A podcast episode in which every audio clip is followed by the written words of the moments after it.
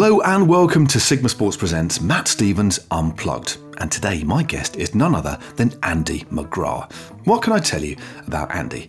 Well, to be blunt with you, he's one of the best writers in the cycling world, without a shadow of a doubt, and he's got the awards to prove it. Um, but if you've ever met him, you'll know this. He is an incredibly humble man who started writing under an exceptionally amusing alias when he was only 14 years old. Um, in fact, he'd probably never mentioned the fact that he won the William Hill Sportsbook of the Year award for his Tom Simpson book, unless you brought it up first. He's just that nice.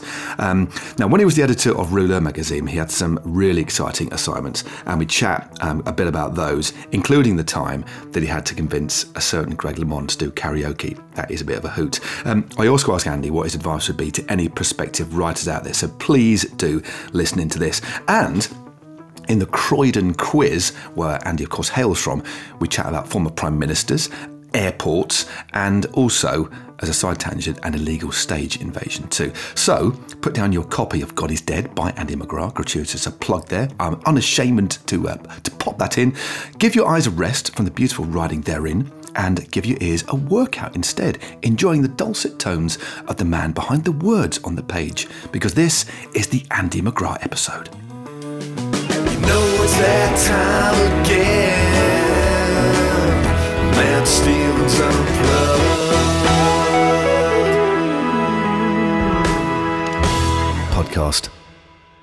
Andy McGrath started writing at a very young age, using a rather hilarious alias that he's now quite embarrassed to recall.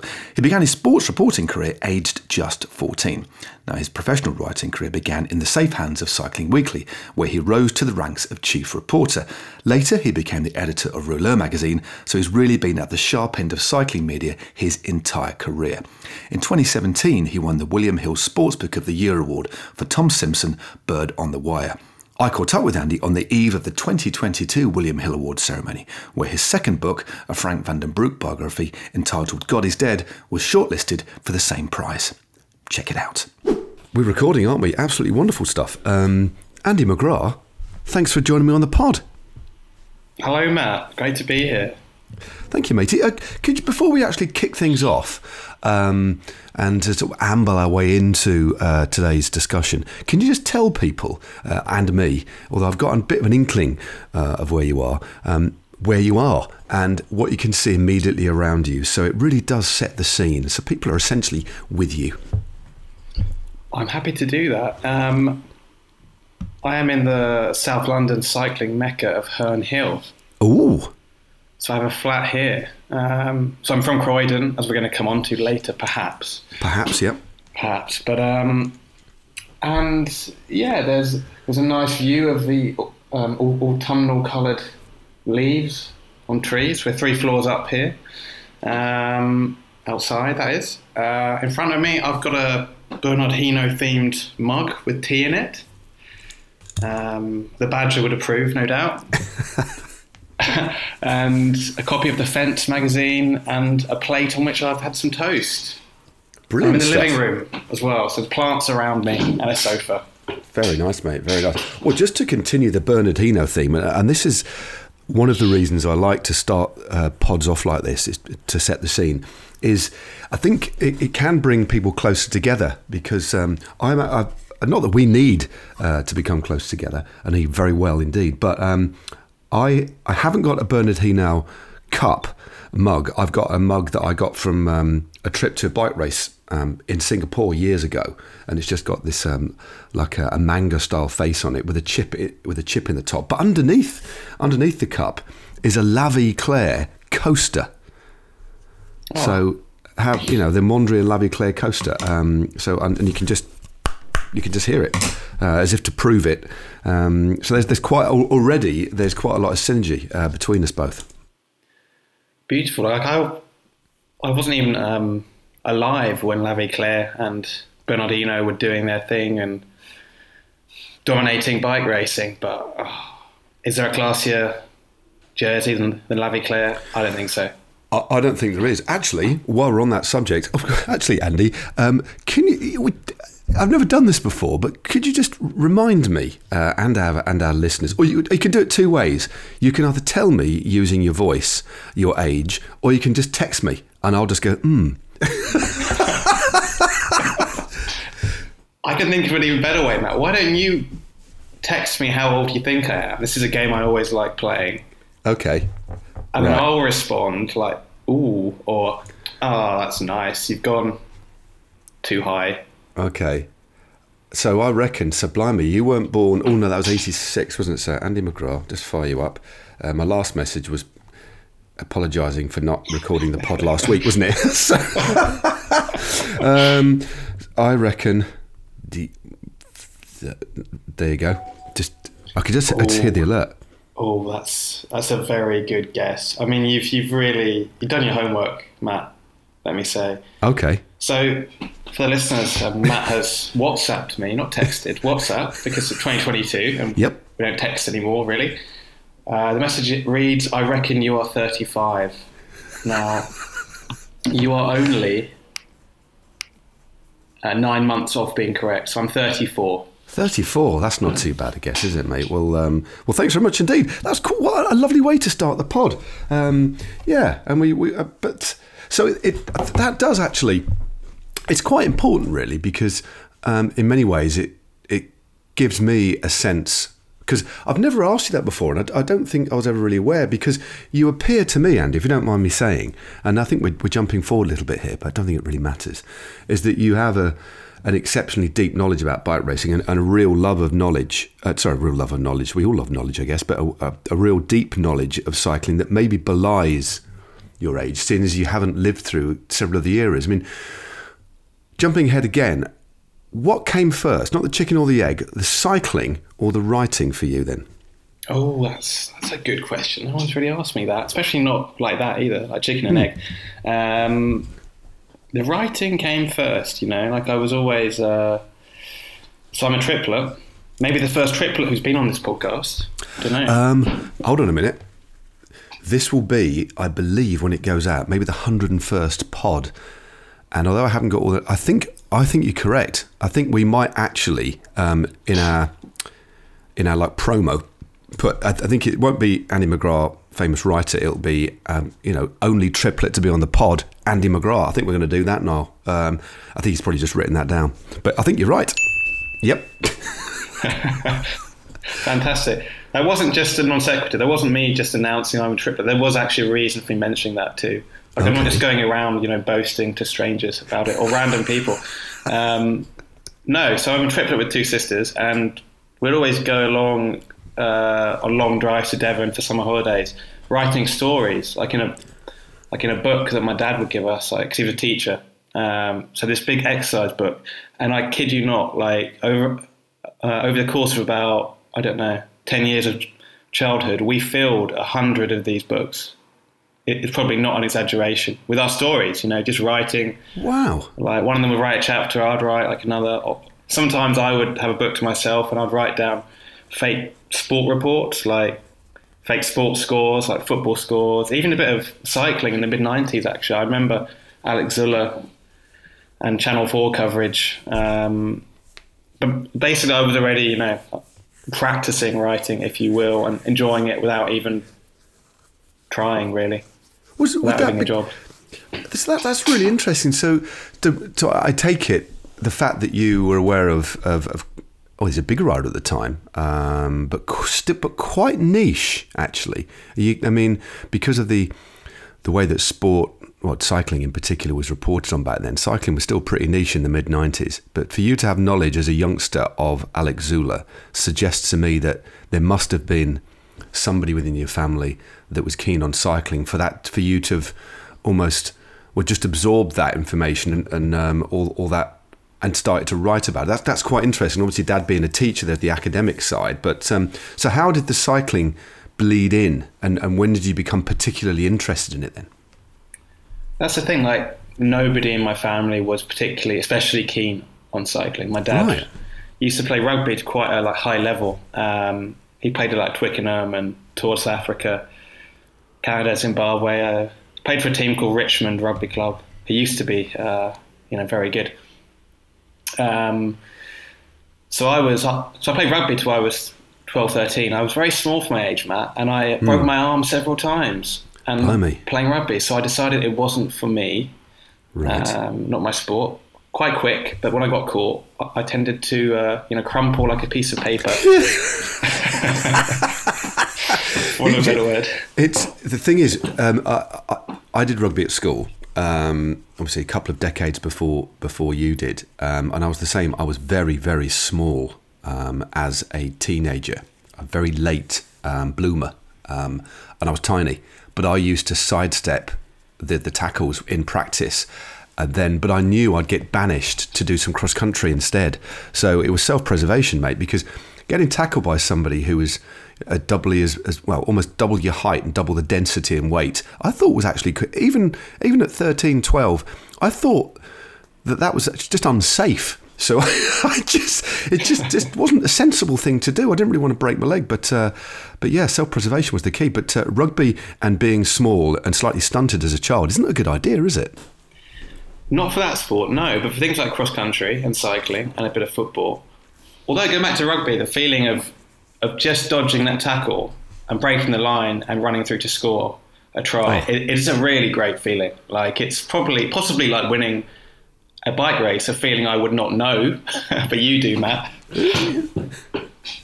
I, I, I can, I can see when I, I can just picture in my mind's eye actually, and this is the beauty of you of you being a, a writer. You've already instilled in me, just in a very simple couple of lines. I can picture you um, running across a muddy pitch somewhere in South London, perhaps, um, and scoring a try. Um, half the size of everybody else, but what, but somehow I've embellished it with my influence of, of rugby from the seventies. So in my image, you've got quite long hair, a bit of a mullet, and also wearing a headband as well. I hope don't mind me adding that.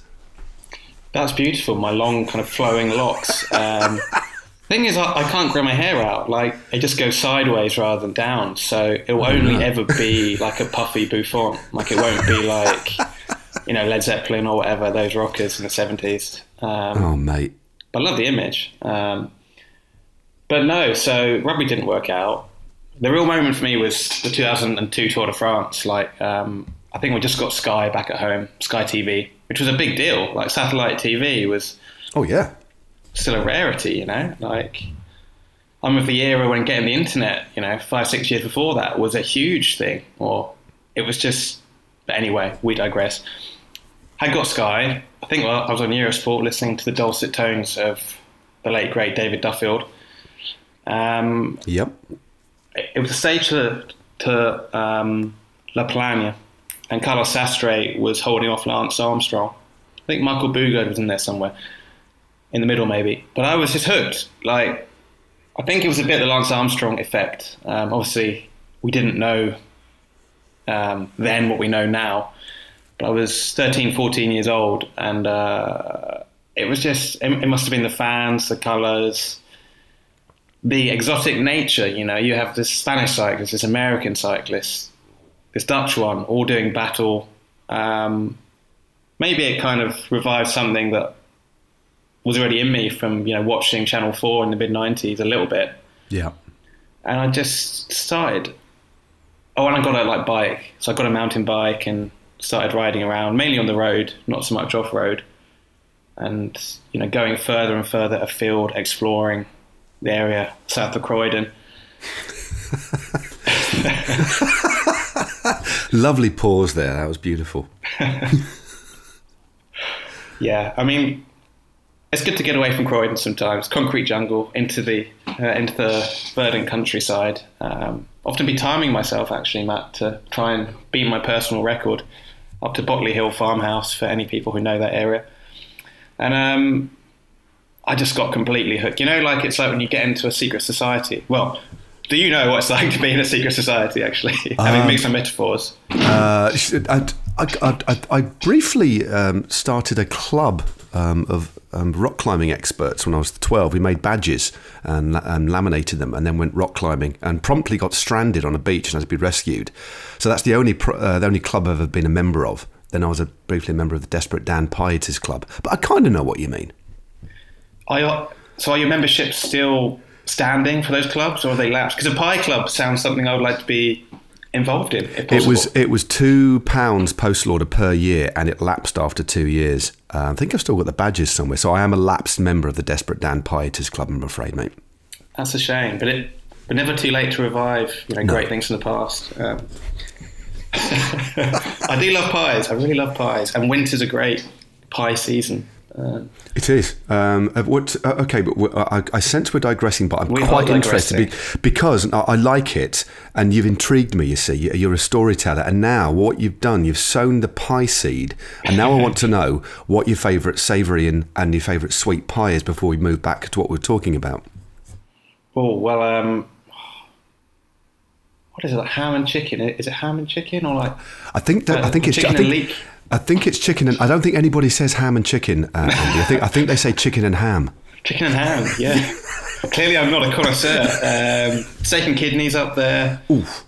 Um, for say for sweet pies, I'm just going to go completely. I'm going to blow your mind and say banoffee pie, which you weren't even thinking of because it's not. It's not a, technically a pie. Yeah. But it has pie in the in the work, like in the in the title, you know, uh, Yeah. in the headline. um, Okay. Nice. So I've gone rogue there, but um, we do digress. The point being that um, you know when you first get into cycling, which I can still remember so vividly. I, I still remember the 2003 Tour de France, at almost every stage, the attackers, the winners. But you're just it's just like first love, but without any of the bad repercussions because you don't get broken up with, and I haven't had my heart broken. Um, and you're just learning so much, you know, like what's the world tour? What do these rankings mean? You have all these all these greats of the sport, and cycling is a sport, you know, that that bathes happily in nostalgia, and really, you know, takes its old champions along as new ones um, enter the sport. And it, I just learned so much, and it was, you know, it was a beautiful few years, you know, when you when you really get hooked on a sport.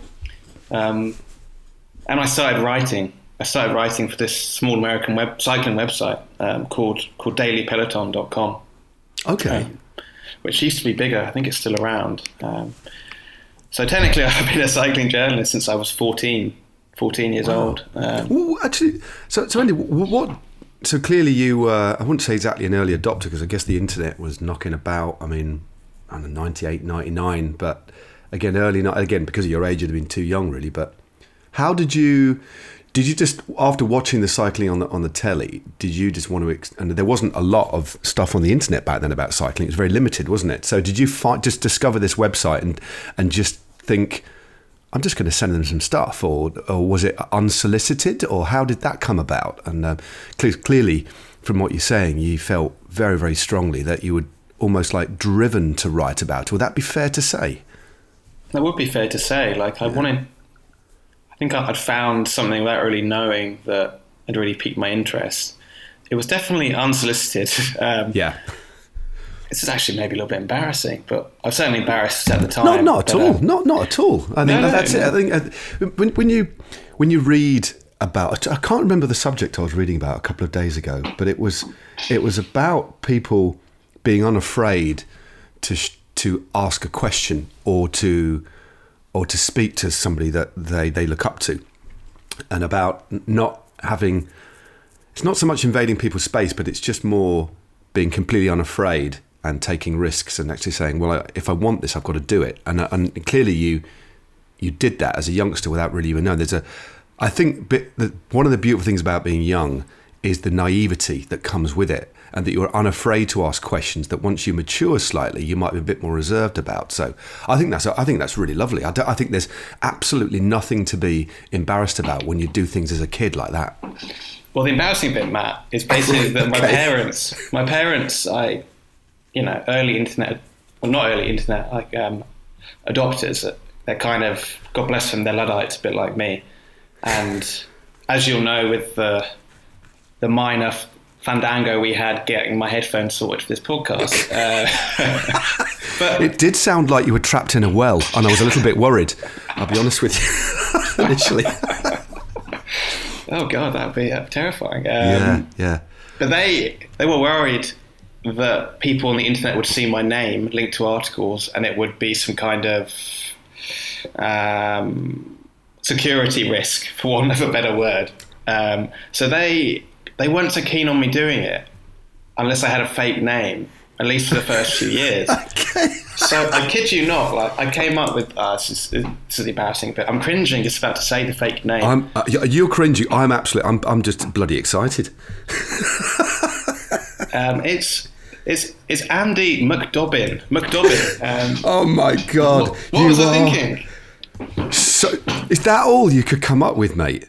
Andy McDobbin. It sounds like a horse. Like Dobbin is a horse name. Like It sounds like a horse or a or a children's TV show, like puppet character from the late sixties. Oh my god! I've got a copy of God God is Dead next to me, uh, which we'll go on into a bit, and I'm just I'm imagining Andy McDobbin being the author across the top. it wouldn't sell any, would it? Would have ruined my career. But luckily, Oh, I've moved on to my to my real name. Um, Oh god! So yeah, I'm cringing hard, really hard. but uh, but I wanted to write so badly that I went through with with that terrible name that I chose. You know, kind of shooting myself in the foot. Oh, mate, that's that's very very funny. That's very very funny. But clearly, um, looking at that that point in your life and now, um, it was it was it was wasn't serendipitous even. It was it was something that you clearly wanted to do. And and then how did that evolve from there? Then I mean, clearly you it was unsolicited. You sent them uh, some writing under the, the pseudonym of um, Andy McDobbin. Uh, at what point was McDobbin dispensed with, and when could you? When did you flourish as McGrath? spread my wings. Um, I think it was around my 16th birthday. Maybe I I bought a lottery ticket and like, had a gamble and done other things you can do when you're 16. Yeah. Or is it 18? I can't remember. Um, maybe I, I broke the law when I was 16 by, by doing those things. Who knows? Um, I'm not sure actually. Uh, d- I tell you what, just briefly, can we bring in Niall? Niall, do you know what the legal age is? i and uh, luckily, I think the statute of limitations is is, is, is over with. Uh, what's the, the legal age for uh, lottery tickets? Just so Andy's not, you know, 18 or mean- 16? I, I'd expect a former police officer to know that better than I would, to be honest. Okay. I, I think it, I think it's actually 18, Andy. So you technically have broken the law. Thank you for that, Niall. no problem. un- unbelievable! Wow, I'm just uh, I'm just breaking the law left, right, and centre, aren't I? Um, So te- technically, um, I mean, only technically, you're uh, a lottery fugitive, Andy, and that's the cops coming after you now. can you hear that? I can. God, they're It's very the- quick, aren't they? Everyone's I didn't listening rea- these days. I, you know, I didn't realise that Niall was live streaming this pod. So uh, to the local, there we go. oh, blimey! I'm Um, just going to text now. Like, don't, so don't dob me in. You know, can you just hold him off for a few minutes so I, I can get away? don't dob in McDobbin, is what you're saying. Yeah. Okay. Update. Update news flash, gentlemen. What is what's the update? Um, back when you were 16, it was illegal to sell lottery tickets or scratch cards to someone under the age of 16, so you're grand. They changed the law in 2021 to 18. Oh. But you're grand. So you're cool, actually. Phew. Uh, it was a false rap. False rap. Okay, we can all relax. We can all relax. Um, so, so yeah. So um, you were 16 approximately, um, and you. When did you realise then, Andy, that you you could potentially do this? Or actually, yeah. At what point did you think I want to do this for a living, or did that not actually happen? Did it just evolve, and you thought, hmm? How, how did things evolve from that point? It's the thing, Matt. Like, I think sometimes like people want to do a certain job and they have a very clear, strong, you know, drive towards that, and they do everything in their power consciously to do that. I think I was a level below that, you know, subconsciously. Like, even now, there's something very strong, you know, driving me. But um, after university, like skipping forward a few years, so I'd been to York University, lovely place to cycle around there. In fact, did the most cycling that I've ever done in my life around, you know, in those three years because I was a feckless student, uh, drinking and not going to my lectures. Um, And what were you studying? Um, te- literature was it, or right? Or English literature, yeah, for three Yeah. years, yeah. okay. Uh, not reading Ulysses. Sorry, Okay. James Joyce fans, but it's very long and I still haven't read it. So shoot me. Um, after that, I was going to do a postgraduate in magazine journalism. So, so I wanted to write for Cycling Weekly, really, and I'd always bought Cycling Weekly. It was you know pretty much the only racing magazine in the UK, and I'd be buying it from the shop every week. And I've written into their, I think I wrote to the Cycle Sport deputy editor then, uh, who's Ed Pickering, now the editor of Rouleur, asking for work experience. Um, and I spent um, a month after university there in Croydon, which is my hometown. You know, so could it be more convenient? Brilliant. couldn't quite walk to work, but I could cycle. I did cycle. And I basically, well, clearly I made tea very well. And uh, I did a few good interviews because they wanted me to stay on. So in the end, I, I scrapped my plans for. Oh, wait, no, I wasn't going to do a postgrad in magazine journalism. Originally, I was going to do a gap year after uni.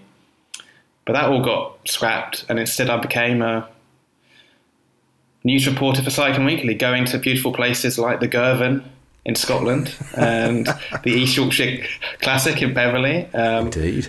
I'm kind of being facetious, but I actually loved it. Like, I absolutely loved it. You know, couldn't drive, so I'd be getting the train to these random, random places. Trained to like Dumfries via Carlisle. Uh, interviewing Dave Clark after winning the East Yorkshire Classic. Love Dave Clark. A lot of time. Do you know what? I, I, Dave Clark, um, he li- I, I live in Derby now, as, you, as I think I've told you, and um, he's quite local. And I've recently asked him to do my bathroom. Um, so we're hoping to sort. I need to put that on my to-do list to remind him to come around and, and have a look at our bathroom. So uh, yeah, he's an absolutely corking plumber, and was the only cyclist that I'm aware of that actually turned up to a race with a car that was powered by chip fat.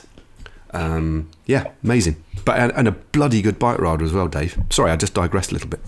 No, I, th- I think Dave Clark is a potential future guest. Maybe he's got so Yes. many. He's been to so many places, done so many things. Such a nice man.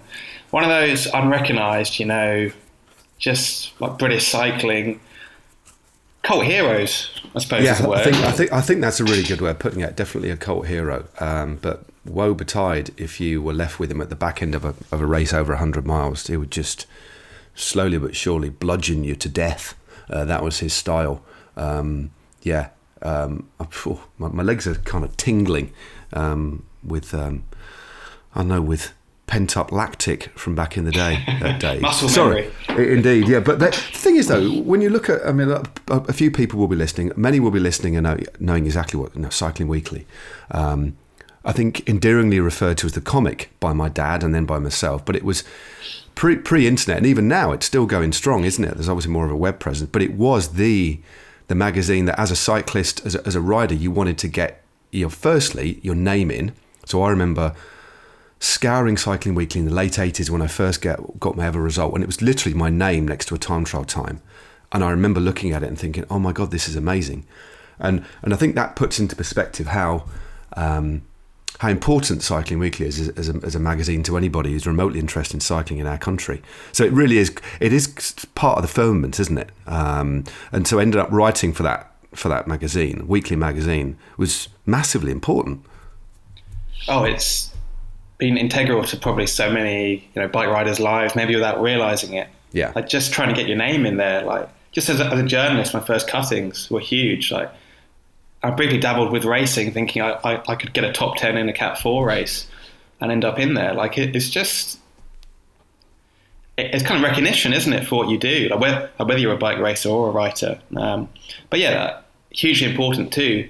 The timing also that I came in in, in July 09 as Bradley Wiggins was doing his thing to full place in the Tour de France, you know, fighting Lance Armstrong um, and Contador, and doing something that people had previously thought was impossible, really. Like, it is crazy to think how far we've moved on in the last 13, 14 years, but I don't think we'd had a British podium finisher in the Grand Tour. And of course, he was off the podium in 09, but that would change very soon. And the years I was there, I now realise was a kind of golden age for British cycling. Like not just in terms of Olympic results, of which we had many gold medals, and Tour de France breakthroughs of Cavendish, Wiggins, Chris Froome, but also interest in cycling in the UK, maybe even in, internationally. You know, it was a special time, and you don't really appreciate that till when you're out the other side. Maybe you know, three, five years later. And even at Cycling Weekly, we had a amazing crew of you know young people. We worked hard, we played hard. Yeah, it was amazing. It was amazing. No, it's. I think, and when you look back now, and, and we'll get on to the present day shortly, but it's lovely just to hear about your your journey through to where you are today. Um, and most people that I have on the pod, given the very nature of the pod, are cyclists themselves or ex- professionals, ex-professionals. We go a bit tangential now and again, but it's quite, you know, I joined a club. I, I was influenced by my parents, but I I love the way that you were just the sport just somehow spoke to you um, through its its its simple beauty, and then and then slowly you just over time almost fell in love with a friend almost, and and and it, and it is what you do now, and, and and I think what what is important through that, especially looking at what you do now, is you are clearly uh, an exceptionally gifted writer, and therefore a communicator. You, you convey these stories in a way, and, and and I think what isn't spoken about particularly often, we look at the feats of sportsmen and women that we look up to. Um, but then those stories need to be told. Clearly, television um, can do that in, in one way. So you've got your commentators over the top, and then you've got the writers that perform a vital, vital function, uh, which is to can is to in, in a way that um, in, a, in a, it's just about grabbing people's attention and telling those stories. Are you aware of? Have you ever thought about how important your role is of telling those stories and keeping people engaged with the sport, falling in love with it, trying to dissect it a little bit more, peel away some of the layers um, in relation to the characters in the sport? Were you ever conscious of that, or was it just a pure love for it, or did you ever consciously become forensic ab- about what you do, or would you say that you've just evolved and just got better as, you, as you've as you as you as you've got slightly older? Well, first, thanks for the kind words, there, Matt. Um, No, I mean it, mate. You, you, I mean, you, you're an exceptionally talented writer, and, you, and, and that's been recognised on multiple occasions. And it's worth mentioning as well that you've been nominated again, haven't you, for the William Hill Book of the Year award for, for God Is Dead. So, I mean, um, these are, I mean, th- these are justified. I mean, you, you, you have a, a particular, you have a gift. Yeah. In fact, the final's tomorrow, so I'll maybe drop you a little voice note that you can play Oh, on man, the is it tomorrow? I didn't podcast if I win. If I win. Oh, fingers crossed, mate. Fingers crossed. But um, yeah, I'm forensic in some ways with the writing, with the research. Um, I, I I was kind of thinking about this like before the pod that I feel a responsibility, you know, to the rider. You know, when I'm when you're interviewing a rider in depth, you maybe it sounds a little bit pretentious, but you want to capture their essence, you want to capture who they are. Totally. And to skip forward a little bit, so I moved on to Rouleur, where I was for nine nine great years. Rouleur was a place where you're really given the time and the space to tell who they are as a human being, but also as a bike racer. And we were also given, you know, the time by many press officers and agents to do that. You know, spending days sometimes with bike riders, and that's a responsibility, like to them first and foremost, but also to the reader, who you want to, you know, you want to ask things that are in the public interest. I've got to be honest. Like most of the time when I write things, I, I don't think of of a reader out there. Like sometimes I'm surprised that anyone's reading it at all, but of course they are, and maybe that's a good thing for freedom and flow. And maybe otherwise I'll, I'll be just completely stuck, like overthinking things. Um, yeah, most of the time I'm, I'm not thinking about the possible reader. Just as long as I trust the process, to use maybe a Dave Brailsfordism. Yep. trust the process, do my research beforehand because it's just respect, you know, to anyone you're Yeah. interviewing. As you know, Matt, you always do your research. Um, do your research, be interested and be curious. Like, be curious. Of course, there are things you're going to want to ask before the interview, but maybe you can go off on a tangent and it can lead to many other areas too. So, you know, so I'm not too fixated on certain questions too much. Um, so it's a bit of you know it's a bit of like pure love of the sport, and it's a bit of you know pure love of the craft of writing and interviewing because it is a craft, and you know it, can go in so many different ways when you're writing a long feature. It's it's really really interesting hearing you talk that because um, obviously I do a lot of interviews. I do it in a slightly different way. They're recorded. I don't have to commit anything to paper. Now and again I do. I, I have uh, many well, a few years ago. I did write an article under the tutelage of of our friend Ian Cleverly, um, which I was very, very proud to get published. But I find writing a lot harder than just just the interview process. But I think fundamentally one of the most important things about given, being firstly being given the freedom to be expansive in, in conversation. And, and I, I, I don't like to use the word interview too much. I like to use the word conversation, just having a conversation, um, is trust. And, um, and that's something that takes a while. And it, it, interestingly, you touched on a really, like with Rouleur magazine, um, when you end up writing for Rouleur magazine, just because of the brand itself, let, let, let's be fair, um, and its history, um, its credibility, you are immediately given a little bit more space than a lot of other people. And, and, and that, that's taken time to build up. But, and then you build your name as a writer as well. So you, you earn the, I think you not earn the right, but you, it, it doesn't come quickly, does it? This, this right to be able to speak expansively. And, and my point is, is that the best interviews are rooted in a trust between the interviewee and the interviewer, or, or, or, the conversation is basically rooted in trust. And the more trust there is, the more expansive, deeper, and honest the conversation is. Is that what you found? Yeah, I'd say that's right. I mean, it's a combination that absolutely Rouleur is a golden ticket to having more time and space with people. Um, but I also think that bike riding only goes so far. Like, of course, you're in, you're conversing with a person for a reason. You know, like sometimes interviews are superficial scenarios, but yeah, I always like to you know talk about normal human things too because that's a fundamental thing that yeah you could pepper a feature with race results, but if they're not happy in their lives, then they're not going to even be close to the front like of bike races. So sometimes you know just not talking about cycling for the first half an hour is really good, and just seeing what they're into. Um, yeah, because uh, this is the thing. Like life is life is is complicated. Sport is complicated. Cycling is really complicated, and it's so nice to have. It's a luxury, really, with Rouleur. Rouleur is a luxury premium magazine. You know, Yeah. it's a luxury to have that space. And of course, when you work there too, it's much easier to just commission yourself to do flights of fancy, ridiculous features that I did when I was there. Like some of the things, I look back and I think, what was I? What was I on? Like the quest, like one was in 26. One was 2016, Yeah. Um, which would be 30 years after the like La Vie Claire tour tour like dominance. I made it my mission to track down every member of their nine or ten man team to weave together a kind of as told to very long feature.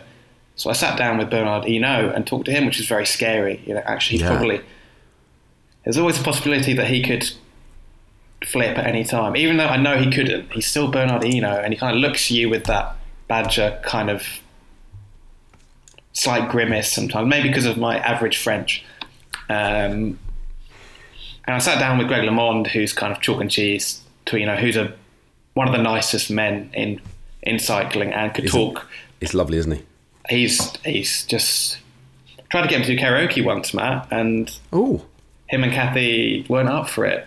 that's a shame. Not because of their lack of kind of karaoke enjoyment or outgoingness. They have a huge amount of outgoing nature, but they're not good singers, so they said no on that occasion.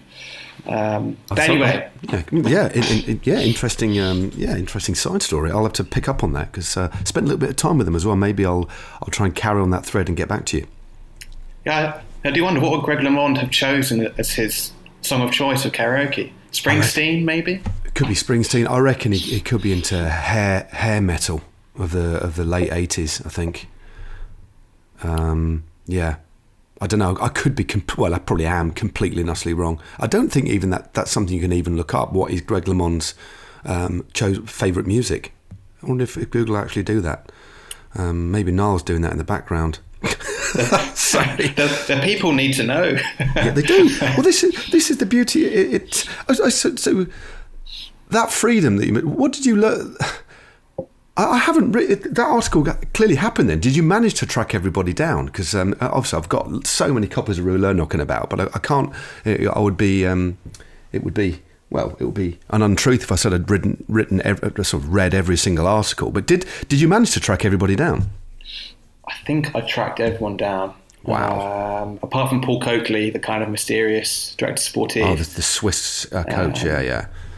Yeah, the coach. Um, I think I maybe I was missing one, but it didn't really matter, you know. What you had was this untold story, you know, because you have all their perspectives.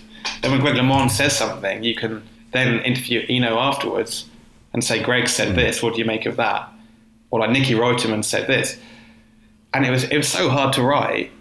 And I'm just thinking like someone who wasn't like even born then, why did I do that? But I just loved it. Like I loved the challenge of, of like and it's such a crazy thing to do. And I knew that no this is the thing with rouleur, like when I was there, half the time it was like, well no one else is gonna do this because it's too hard or it's too crazy or maybe it's too stupid. So why don't we do it? You know, so that's what we did. Sometimes we took a, we did a whole Paris-Roubaix edition. My favourite race, Paris-Roubaix.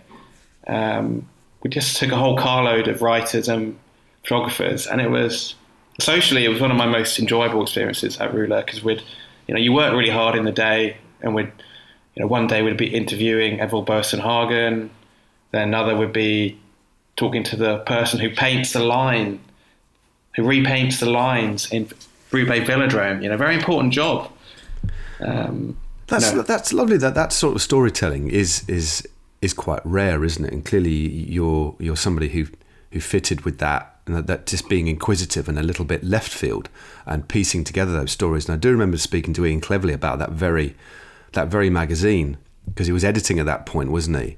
Um, and uh, I don't know who came up with the idea, but the idea was to stitch together the varying stories that of Paris-Roubaix, and that's one thing that I harp on about about bike racing is the fact there are multiple stories going on, and there's multiple stories uh, within the race that aren't actually people that are racing as well that, that that do fit it all together. Everybody has a different perspective on it, and it's quite exceptionally complex. But if you can try and paint a picture, like each, you paint a picture of I'm, I'm, I'm getting lost in my own analogy here, but um, each character is a different color of paint, and you, you, it's just exceptionally complex. But if you can, it must be a real challenge to try and weave all that together. But uh, but it's not done enough, is it? And, and I guess Rouleur did give you the freedom to be exceptionally expansive and quite bold, and and clearly taking a little bit of a risk as well.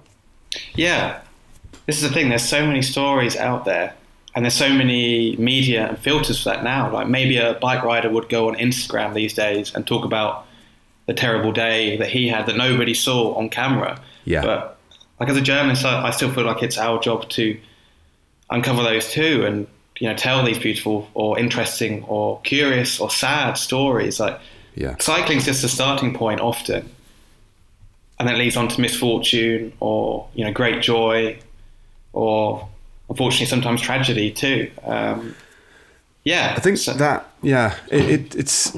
I mean, I'm just conscious of not not. We, we think that that leads us quite nicely into into Andy McDobbin's "God Is Dead" book, um, which we'll talk about in a minute. But what I think I'd like to just break slightly. Um, we mentioned earlier on that you were brought up in Croydon. that is correct. South Croydon. yeah. South Croydon. So um, we're going to now move on to um, a lot of people's favourite part of the um, of, of of Matt Stephens Unplugged, and then we will talk about um, the books that you've um, that you've written in part two of the pod. But for now, Andy. Sit back and relax. Well, actually, not don't sit back and relax. Sit forward on your chair, become ever so slightly tense because it's time for the Croydon quiz. Yo yo, What's up? You all ready? Uh-huh. Let's do it. Ta-ta, turn off your phone. That's right. Get your thinking cap on. Yeah, yeah. It's time. What time? Time for the Croydon quiz. There we go. Um, have you ever heard such a wonderful jingle? I felt like doing the robot uh, in the middle of that. Surely It some is, listeners did too. I'm, I'm sure some of them do. They keep it under their hats. Uh, maybe we should ask viewers or listeners, sorry, to, to film themselves doing the robot to the Croydon quiz jingle. Um, and we might, you know, get upwards of, of, of two or three videos through. Right. So the Croydon quiz, it's a quiz about Croydon. And you'll be happy to know, Andy, that it's a multiple choice quiz. We're not going to super put you on the spot. So if in doubt, have a punt. Okay, um, this took me the best part of two hours to compile, I'll have you know, but there are only four questions. Um, are you sitting comfortably? I am leaning forward. I'm, still tense from the sirens, so don't worry about that. Yeah, I mean, you will.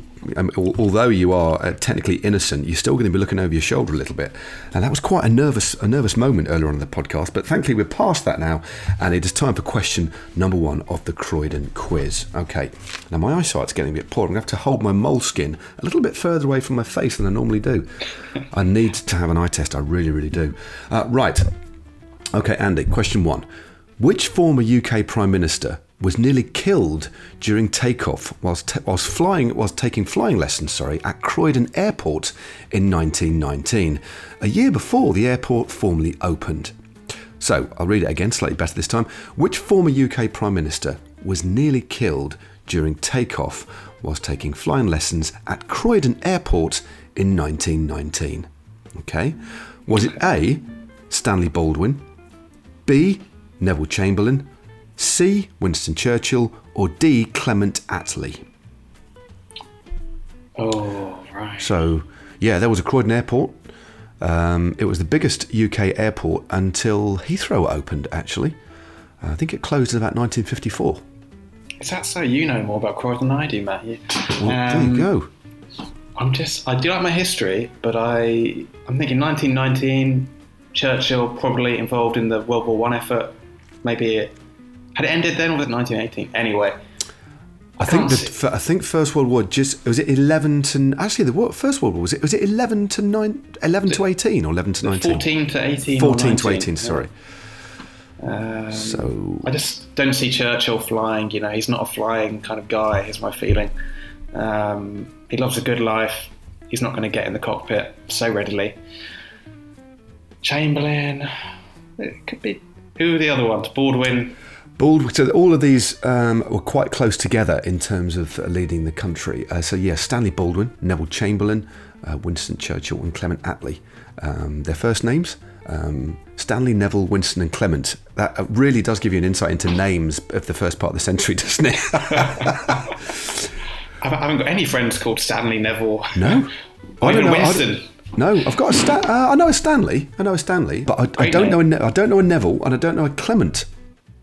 No. Well, if there's any who listen to the podcast, get in touch. Get in touch. Yeah. Um, we digress, of course. Um, I'm going to go for Clement Attlee. I think a younger Clement Attlee, about 30 Okay. years before he was in, uh, in office. Okay. Um, unfortunately, Andy, it's incorrect. It was indeed a young Winston Churchill um, who n- nearly died during takeoff um, at Croydon Airport when he was in the RAF briefly. Yeah. So I take it back, Winston. very in- yeah. I think I think back then, I mean, in his in his later years uh, when he did lead the country, um, he was a slightly of, of heavier frame. I think it's fair to say, but I think he was more of a whippet uh, back in the 1900, back in the early yeah, 19 teens, as it were. So um, not a great start, Andy. I'll be honest with you, but you've still got time to turn things around. I've got three more questions. Okay, question number two. The main concert hall, um, the main concert hall in Fairfield Halls in Croydon, was used to shoot a scene in what well-known film? Okay, so the main concert hall in Fairfield Halls, which I've been to a gig at uh, in Croydon, was used to shoot a scene in what very well-known film? Was it A. The Untouchables, B. The Da Vinci Code, C. Quadrophenia, or D. Tommy? These So, are all, all all very quite- viable options. Yeah, The Untouchables, The Da Vinci Code, Quadrophenia, or Tommy. I've not, Uh, I don't even, even know what Tommy is, to be honest.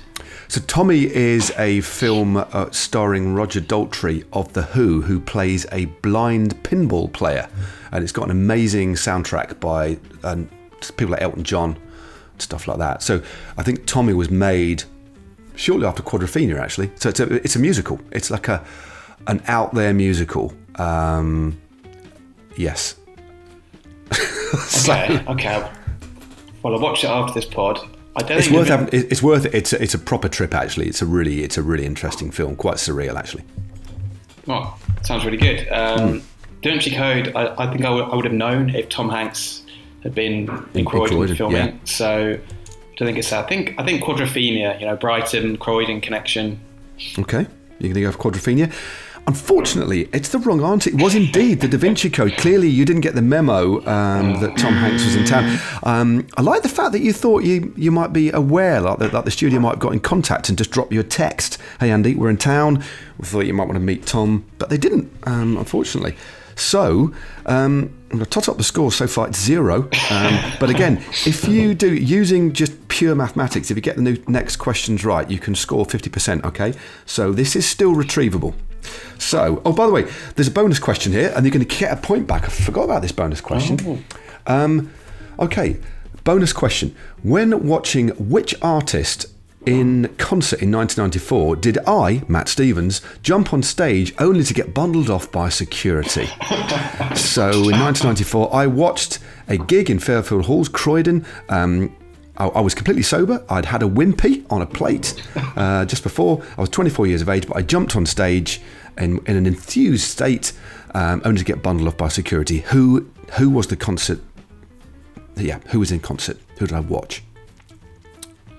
And, and there's no options. There's no options oh. because it's a bonus question. You see. Oh, okay, right. Um, who's going to get you really excited?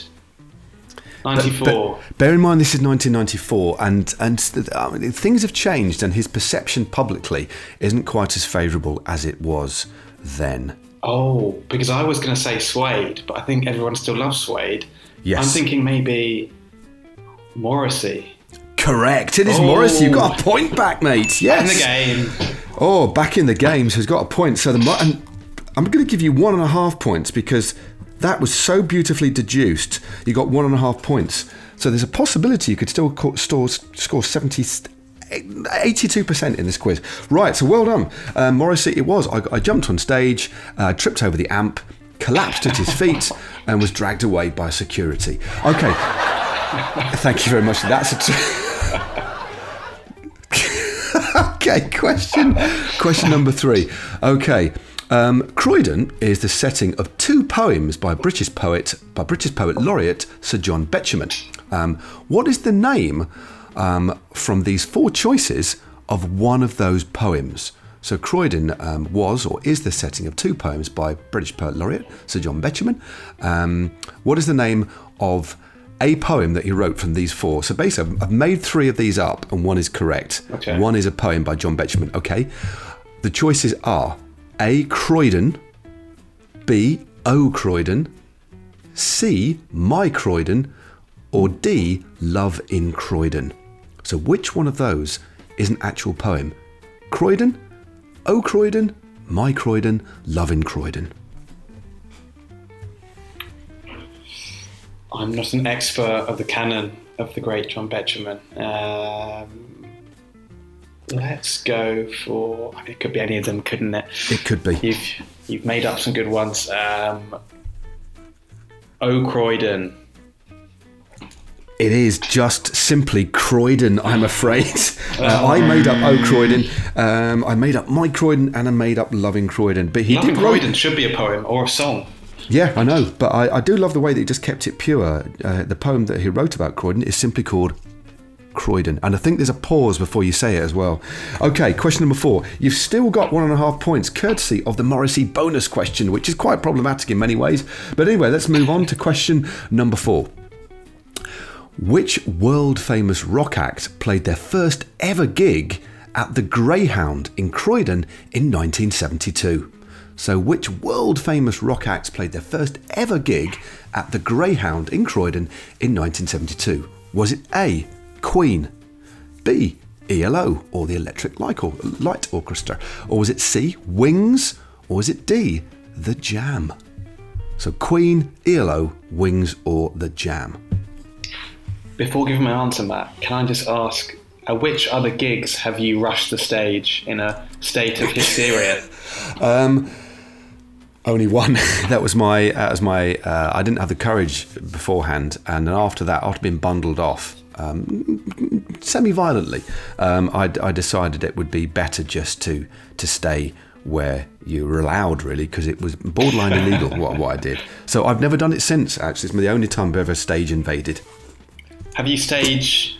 What's the one where you're lifted on A lot of people shoulder stage dived. So, uh, stage. I think it's, it's known as stage uh, as Crowd crowd, surfing. surfing. Crowd I've, surfing, that's it, that's it. I've never crowd surfed, but I was at a Suede gig in at Watford Town Hall, and I lost a shoe. Uh, uh, I was in the mosh pit, lost a shoe, never found it. So I had to kind of hop home, and it was a damp day, so my I think it was my left sock got quite soggy um, on the way home.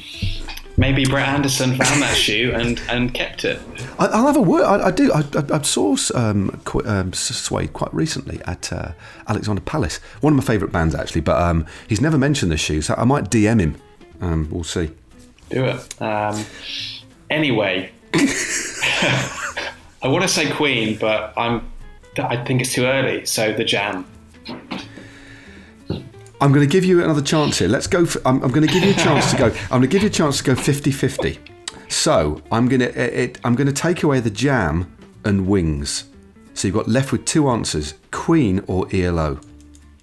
1972. Queen. It's ELO.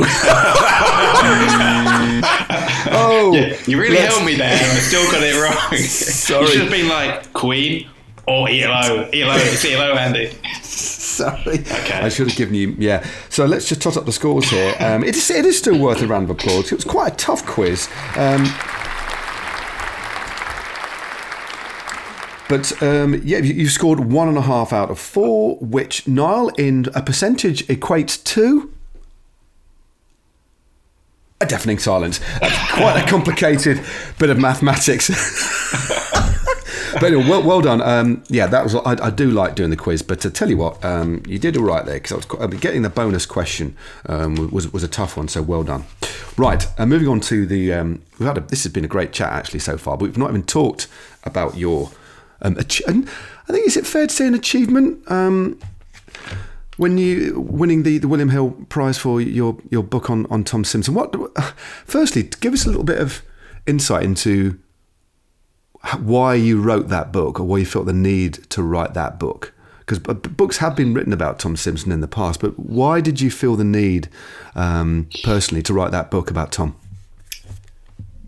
I think timing was a big factor. So when was it? It was like 2016, maybe. I was coming to my late 20s, and I was thinking about, you know, maybe I want to write a book. And it just so happened that I went for a drink. I think I went for for a nice gin and tonic with uh, the, the founder of Rouleur and the former editor, a man called Guy Andrews. yeah Um, and he was just starting doing some book projects with Rapha. And I think it basically came about that we had a very similar idea to do something about Tom Simpson ahead of the 50th anniversary of his death um, on Mont Ventoux. And it, it just went from there, really. But, but something different, something striking. It's kind of so the book I did is you know part part photography, unseen photos, um, and part words. You know, fifty thousand words. You know, broken into chapters. A beautiful book made by Rapha, beautifully produced. You know, high quality paper. And I think I, I only had about nine months to do it, which was actually a really good thing because it focuses the mind. Um, but really, to answer your question, I think I've just drawn to Simpson that um, he is this legend who was, of course, way before everyone's time on this podcast. Who's yeah well, Matt and Niall. Um, I, I just, but also, you know, I always have the hunch that there's untold stories about almost anyone, yeah and the risk is when you commit to doing like a book, you then have to hopefully find out you're right, because if there aren't, then you're really in trouble. Um, but I was also, also drawn to the idea of basically old people have really good stories. Like the older you get, the less you care about what, what people think, and the more life you've lived.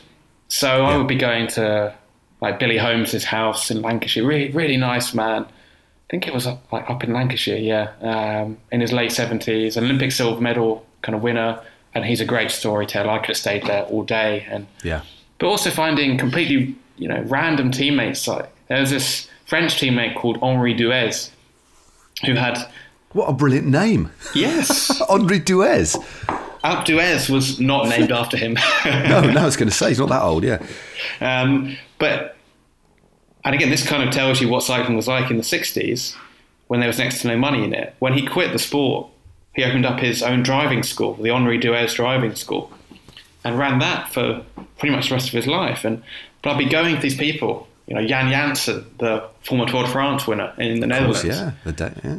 I'd be driving around, um, getting their recollections, and thankfully they were so generous with their time and had incredible stories about Simpson because he was a larger than life character. Uh, that's what kind of, drew, kind of drew me to him too. You, you can tell from just the photos that he had something, a charisma, Oh, a yeah. magnetism like about him that was He, different. he, he was my, um, I mean, I he was my father's hero. I mean, I remember my dad. The first person I remember my, my father speaking, my father, um, my dad Des, speaking about was Tom Simpson. Uh, and because as I became aware of, of cycling and I had my own heroes like Kelly LeMond, uh, Robert Millar, um, I learned about Simpson through my dad. I said, "Who did you look to?" And he and he said, "Well, there's Tom Simpson." And um, and my dad really did. I mean, it was. And, wh- and when I learnt about what happened to Tom ultimately as, as a very young person, I was like, wow. Uh, but there's something, yeah, there's something special about Tom Simpson that's difficult to put into words. I think, and, and when you think about what he achieved as a rider and the fact he was Sports Personality of the Year and the rest of it, and um, but his story uh, is is an amazing one. But I, just to get back to my point, I, I love the way Andy that you set out on the, to find stories rather than tell a known story because quite often. Um, you set out to tell a story that's already known, but you put it in your own way. But you were writing a book essentially because his story is out there, isn't it? it? A lot of it is known, but setting out to tell a story and you don't know what the story is must have been almost like a. Did you feel almost like a detective trying to uncover stuff, or, or, or was it what, what what mindset did you set out with? Apart from being ever so slightly anxious, I guess, on trying to find these stories. Well, that's a really nice way of like putting it. Like that's what I kind of like my job the most. Is when I'm kind of on these, you know, missions like a secret detective, uh, trying to find something in the narrative that is true but isn't out there yet. Um, but also, it's really important to note that I felt and still feel that the death of, Tom Simpson kind of overshadowed his beautiful life and the things he'd won, the races, the great races he'd won. And I kind of wanted to address that balance and just put it into context, you know, and shrink that tragic uh, kind of death, you know, down to size. Um, so also because there are other books about Simpson. So I was just, I mean, his life is a framework for that book, but I always wanted to put in, you know, fresh details I'd found, you know, new anecdotes to kind of update it. Um, so yeah, yeah, it was a really fascinating process. Um, I, I did not expect the book to win, you know, the William Hill Sports Book of the Year prize. It was, well, it was a huge shock. Like, I just got my parents down to the awards saying, "Look, I'm not going to win. You know, we're up against a Muhammad Ali biography that's 900 pages, but Yeah. there's free champagne and we're going to have a good time." I mean, just I, I, I, again a bit of a hackneyed cliche, really. Um, as as an interviewer, especially at bike races, describe the feeling as you cross the line. I mean, that must have been a proper cross the line moment for you, especially when when you it was clearly unexpected. And I know you've been asked this before, but just for the um, just for the our, our podcast listeners, that moment that you were told that you'd won, um, how did how did that feel? um, the rush of adrenaline is mad. Like the jolt, the shock. Like I just couldn't believe they said it, and um, yeah, like oh, I'm a little bit emotional um, because my dad gave me like the biggest hug. Like he nearly took my head off. Like, but he was so proud. Like you know when you can just feel it physically as well as like emotionally. Um, and Yep. my mum. I'd have them there, you know, basically the ones that got me into into writing. My dad got me into sport, basically, like all kinds of sport. Like I was a football nut before cycling. Um, but also there was a little bit of panic after the adrenaline map because I had to do a speech. Yeah. I hadn't prepared anything. I wasn't ready in the slightest. so yeah, that I was like, what am I going to say to this room of 200 people? Um, but I kind of bumbled through it. Like I was so happy that thanked the judges, you know, commended everyone else. It was the adrenaline. It was mad though. The adrenaline just hit me. Yeah, a wave. Yeah, I mean, I mean, and just uh, because we do need, we- we've it's been such a lovely chat. This could easily be a two or three hour podcast, but we will have to wrap up soon. But I, hmm. I want to move on to your next book. But but before I do that, how did that change your opportunities within within publishing and, and, and, and the rapidly changing lands, landscape of writing? You know, um, uh, did, did you find things had changed for you? Were there more opportunities? Were there more, more commissions? So post winning that exceptionally prestigious award, um, how did things change for you? fundamentally they didn't change. I mean, I, I'd written that book in my free time away from Rouleur, you know, weekends, mornings, evenings. And I went back to Rouleur because, I mean, that's what I still love, you know, telling stories and, and interviewing pro cyclists and uncovering races that I deserve more attention. There was some prize money, and I did spend some of it on a Colnago, my, my dream teenage bike. Very Um, nice, very nice. which which I don't ride nearly as much as I should actually. You know, there's I think it's got a puncture from the summer that, that I haven't fixed. You know, so it wasn't the best purchase. Uh, maybe I need to ride more, but it's an investment anyway. Um, that was the main way my life changed. I, I got a beautiful Italian bike that I'd wanted since I was 15 years old. Was it a, a, a vintage uh, Colnago then? No, it's a C60. All right, very So nice. I thought about getting C40, but uh, I got a C60 with, with rim brakes uh, just because I, Classic. I kind of felt that's how it should be. You know. Also, I don't know the, much about mechanics, and me and like disc brakes probably wouldn't get on. Sound- Sounds like it sounds like a safe move, mate. Sounds like, like what you'll have to do. You have to send us a picture of that bike. But um, so just leading on to God is Dead, which again has been nominated, and um, I, I, I honestly didn't realise that it was tomorrow. Literally, the time of recording. What are we? What's the date today? Thirtieth November. So tomorrow is the award. Um, best of luck with that. But just give me um, or give people a bit of a an insight into what led you to writing about Frank Vandenbroucke, a rider that I actually I didn't obviously ride against Simpson. I am old, but not that old. But I did ride against uh, against Frank Vandenbroucke, and even then he was something. He had he was it, was just prodigious. Uh, but but meeting him close up and racing with him was quite an interesting experience. I mean, it's one of the few riders that I can name on one hand actually throughout my four decades of riding who had a presence. An, an, an intangible presence when they just walked in the room.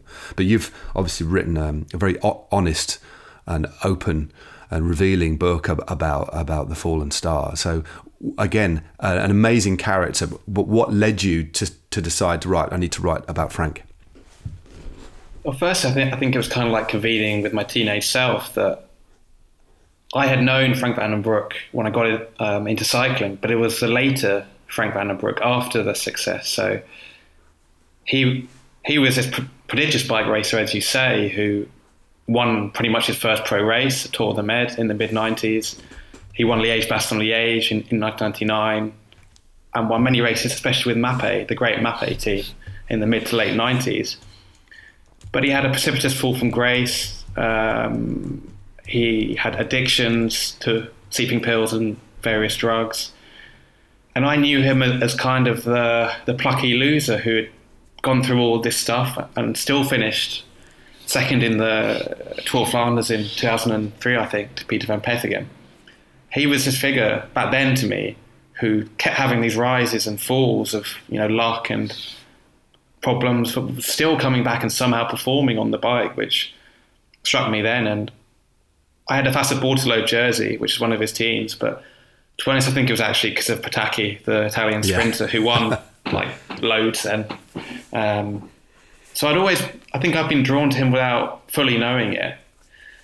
And then I really dug into the story and I realized there was just so much to it that people didn't know. And I also wanted to make it a human story, you know. So half half of it is a tale of this kid brought up in a bar in Belgium, a place which worships cycling, um, talking to everyone, being the apple of everyone's eye, and coming through, you know, charismatic, handsome, winning races at the age of, of 20 when the other stars were, how to put it politely, a bit bland and much older, like Tony Yeah. Rominger, Indurain, Johan Museeuw. And Vandenbroucke was a ray of light through all of this. Um, but also, of course, he turned pro in maybe one of the worst eras to turn pro, like when doping was endemic Yeah.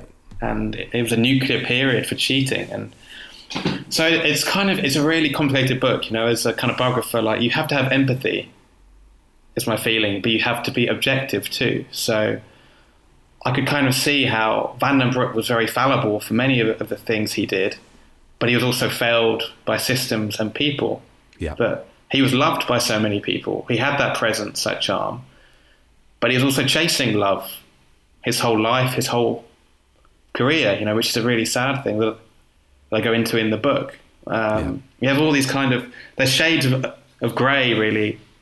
Often is what I'm trying to say, and hopefully my other journalism brings that out, like in other people sometimes too. Um, I, th- I think the w- one thing I do love about about your writing is there's it's it's never particularly dense. I mean, I've, I've read some uh, quite a few cycling books over over the years, and some of them are you know are, are, that range from good to excellent, but some are very dense. But what you have is a real crispness and a real clear wa- way of of conveying the story, uh, which makes it very easy to read.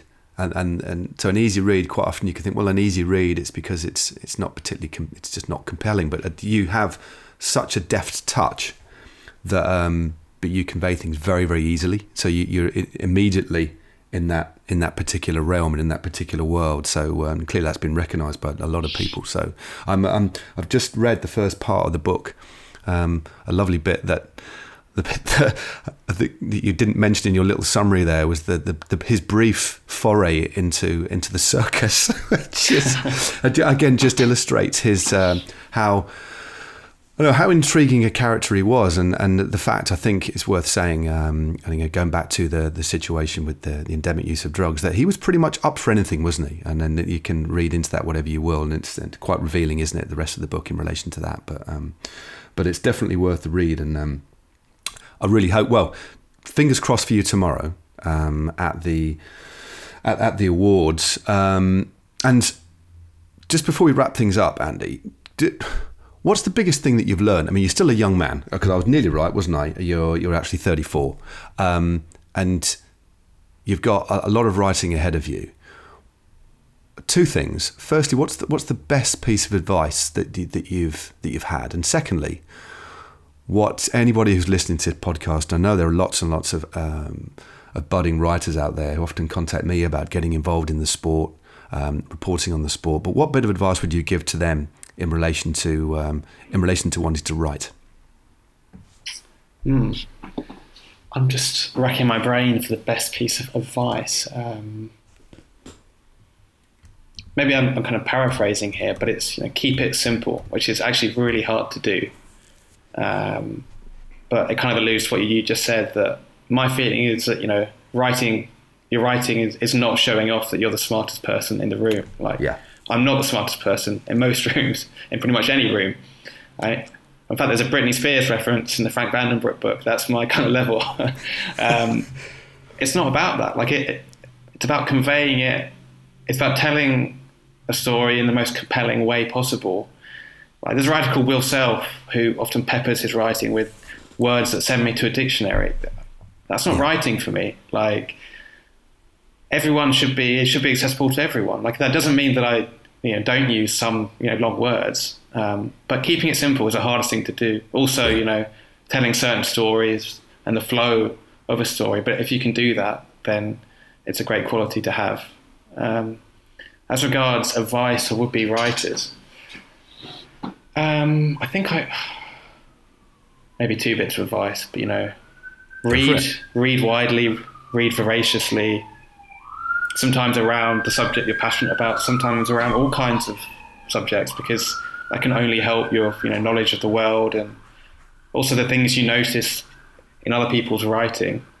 Um, and the other thing is write, just write. Like if there's any want to be writers listening, maybe there's some pro cyclists who sometimes confidence stops people from you know putting pen to paper or you know, typing on their like, laptop. Like maybe just spend half an hour writing down your thoughts, or you know start a blog and just practice writing. Like the more writing you do, generally the better you get. Yeah, that, I think that's a really sage um, bit of advice. It's a, it's also a simple piece of advice. It's not complicated. I think um, I have written bits, as I said in the past, but um, the biggest bit of advice was actually given by Ian, Ian Cleverly, because I, I was I was thinking when I wrote for Rouleur, I was thinking I had to write for Rouleur, and I forgot about who I was. And I, I, the first draft went through, and he said, "I think you're trying a bit too hard here, Matt." And I said, "What do you mean?" He said, "Well, it doesn't sound like it's you." And I was like, "Ah, right." So I just, I just, he said, just get it on the page, get it on the page, tell the story, and then we can, we can, we can craft it from there, really. Yes. And that was, that was, do you know what? That was absolutely liberating because I thought I had to be a writer in inverted commas, and it's like, no, no, no, just convey this story. It's you. Um, and when I learned that, it became a lot easier. I must admit, it was very, very simple. I just thought being a writer was, I had to be somebody different. And obviously, you can get writing is a skill as well as a craft. It's something you can hone. But in its simplest term, it's just getting it on the page in the first instance and not, um, and breaking down all those barriers, those preconceptions that you have about what being a writer is, I guess. You've reminded me that basically Ian gave me the same um, advice when I had just started at Rouleur. I kind of wrote this feature in an overwrought, trying too hard way because I thought I had to write maybe a little bit differently for Rouleur. Yeah. And like Ian, you know, fantastic friend that he is, fantastic colleague for nine years, he sat me down and basically said the same thing like, don't try so hard, just, you know, we've hired you because you're, cause you're a good writer, just write the way that you write. And that was liberating, is again the word. Like, yeah.